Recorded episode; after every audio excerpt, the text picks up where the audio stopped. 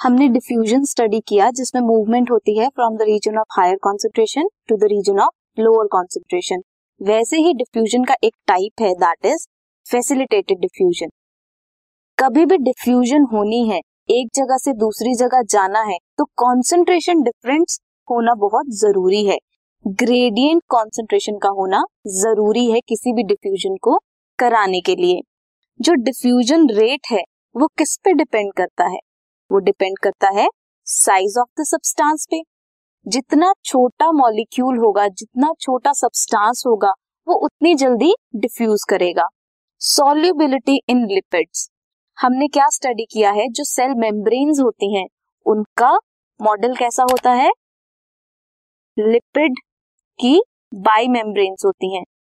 Lipid by membrane होती हैं। तो इफ़ वो सॉल्युबल है लिपिड्स में। कोई भी सब्सटेंस लिपिड सॉल्युबल है तो इजीली ट्रांसफ़र हो सकता है। बट अगर हाइड्रोफिलिक है सॉल्युबल नहीं है लिपिड्स में हाइड्रोफिलिक क्या होता है? वाटर सॉल्युबल है। लिपिड सॉल्युबल नहीं है। उनके केसेस में डिफ्यूजन डिफ़िकल्ट होती है।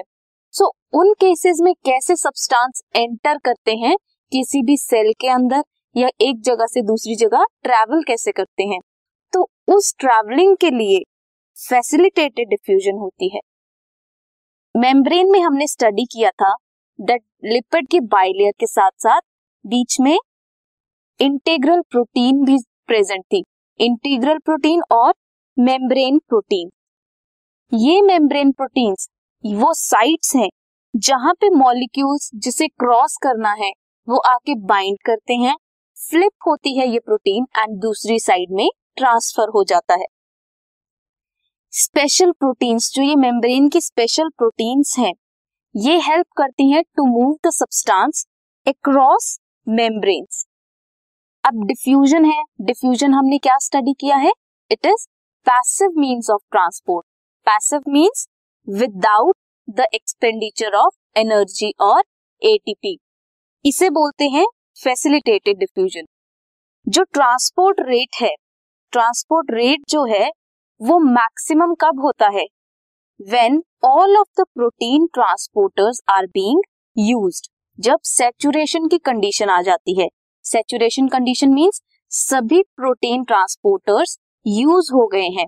दैट इज़ मैक्सिमम रेट तब होता है maximum transport rate facilitated diffusion जो है that is very specific specific means कुछ स्पेसिफिक सब्सटेंसेस को ही अलाउ करती है क्रॉस करने के लिए। It is very sensitive to inhibitors inhibitors के लिए ये सेंसिटिव है। That react with protein side chains किससे रिएक्ट करती है? प्रोटीन की साइड चेन से रिएक्ट करती है। Now you you can see facilitated diffusion में क्या होता है? प्रोटीन चैनल है सेल मेम्ब्रेन के सेंटर में। अब cell membrane lipid bilayer present है। उसके सेंटर में integral protein integral membrane protein present है। यहाँ पे आके ये जो सब्सटेंसेस हैं, ये इस इंटीग्रल प्रोटीन में एंटर करेंगे। इंटीग्रल प्रोटीन इसे एंटर करवाएगी। एंटर करेगी, कोई भी सब्सटेंस को लेगी स्पेसिफिक सब्सटेंस को लेगी और ट्रांसफ़र कर देगी, उसे कैरी करके दूसरी साइड फ्लिप करके उसे निकाल देगी। सो so, क्या किया इसने? इसने सब्सटेंस अंदर लिया देन उसको फ्लिप किया दूसरी साइड और दूसरी साइड सब्सटेंस को एग्जिट कर दिया। ये है फैसिलिटेटेड डिफ्यूजन जिसमें कोई भी एनर्जी नहीं चाहिए और सिंपल डिफ्यूजन की तरह ज़्यादा कॉन्सेंट्रेशन से कम कॉन्सेंट्रेशन की तरफ़ ट्रेवल किया। So this is facilitated diffusion this podcast is brought you by Hubhopper शिक्षा अभियान अगर आपको ये पॉडकास्ट पसंद आया तो प्लीज़ लाइक शेयर और सब्सक्राइब करें और वीडियो क्लासेस के लिए शिक्षा अभियान के यूट्यूब चैनल पर जाएँ।